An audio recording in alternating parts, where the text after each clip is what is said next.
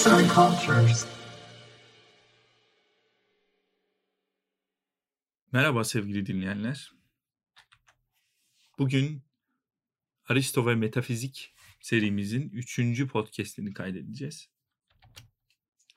Serinin ikinci yazısında yani podcastinde sizlere tözü, töz nedir bunu anlatmaya çalıştık. Ve bunun dışında gücüllük, edimsellik ve ontobiyoloji kavramları nelerdir onları anlatmaya çalışmıştık. Varlık kavramına değinmiştik. Ayrıca kısaca da ontoteknolojik ve ontomatematiksel yapı nedir onları anlattık. Bu üçüncü seriydi. Serinin üçüncü yazısında ise sizlere varlığın halleri ve durumunu anlatacağız. Ve analojik örnekleme nedir bundan bahsedeceğiz. Dilerseniz serimizin diğer yazılarında olduğu gibi bu sefer de girişe Aristo'nun bir sözüyle başlayalım. Genel olarak yalnızca duyulur olanlar olsaydı canlılar var olmadığında hiçbiri var olamazdı. Nitekim duyumsama söz konusu olamazdı.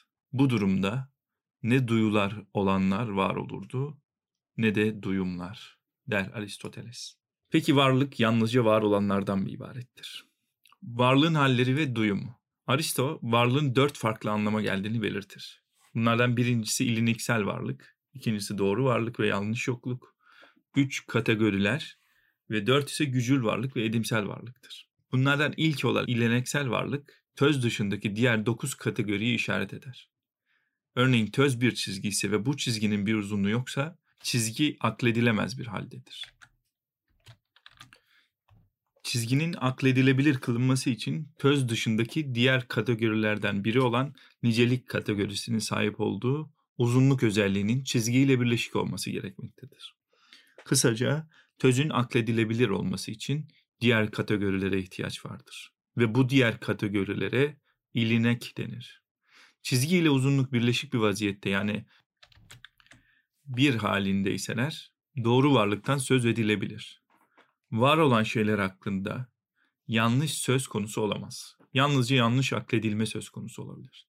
Ancak çizgi ile uzunluk birleşik değil ve bu yüzden çok halde bulunuyorlarsa uzunluğu olmayan bir çizgiden veya çizgide bulunmayan bir uzunluktan söz edilemez. Ayrık ve çok halde olan şey yanlış olarak yokluktur. Var olanlar Varlığın tümelliği cinse özgü tüm tümellikleri aşmaktadır. Aristoteles, şeylere dair en yüksek cins kavramlarının çokluğuna karşın söz konusu aşkınsal tümenin birliğinin analojik birlik olduğunu idrak etmişti, der Heidegger ve Varlık Zaman kitabında. Varlık birden fazla türde değildir. Yalnızca birden fazla anlamı vardır. Birden fazla türde olması için varlığın cins olması gerekmektedir.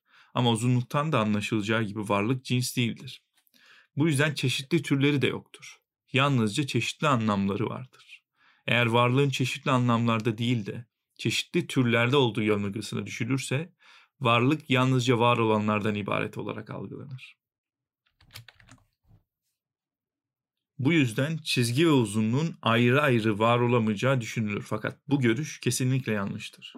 Uzunluk ve çizgi ikilisi varlığın hem ileleksel hem de doğruluk ve yanlışlık anlamında yoktur.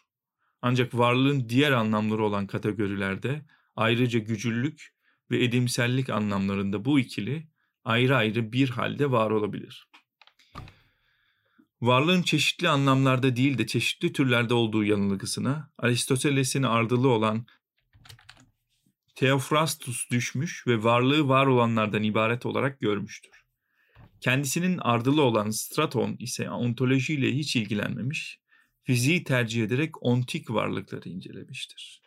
Sonraki yüzyıllar boyunca varlığı araştırmak için çeşitli var olanların incelenmesi sırasında ortaya çıkan kısmi bilimler, yani fizik ve matematik gibi, araç görevi üstlenirken amaç haline gelmiş ve varlık var olanlara indirgenerek ontoloji uzun yıllarca rafa kaldırılmıştır.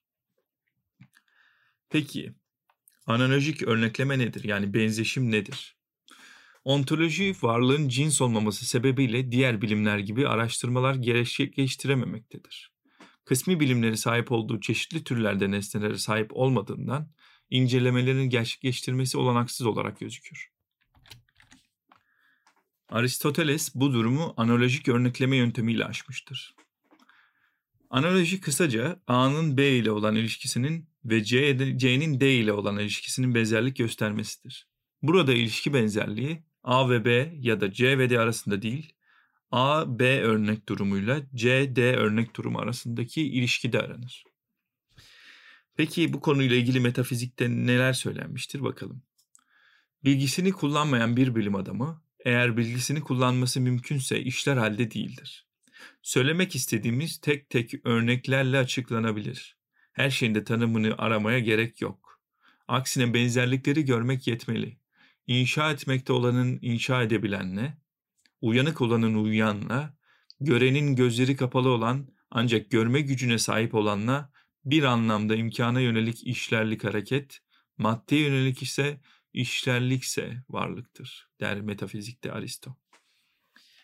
Alıntıda da görüleceği gibi Aristoteles sık sık analoji kurarak açıklamalar gerçekleştirmiş ve tanımlardan ziyade bu örnekleme yönteminin daha anlaşılır olduğunu belirtmiştir.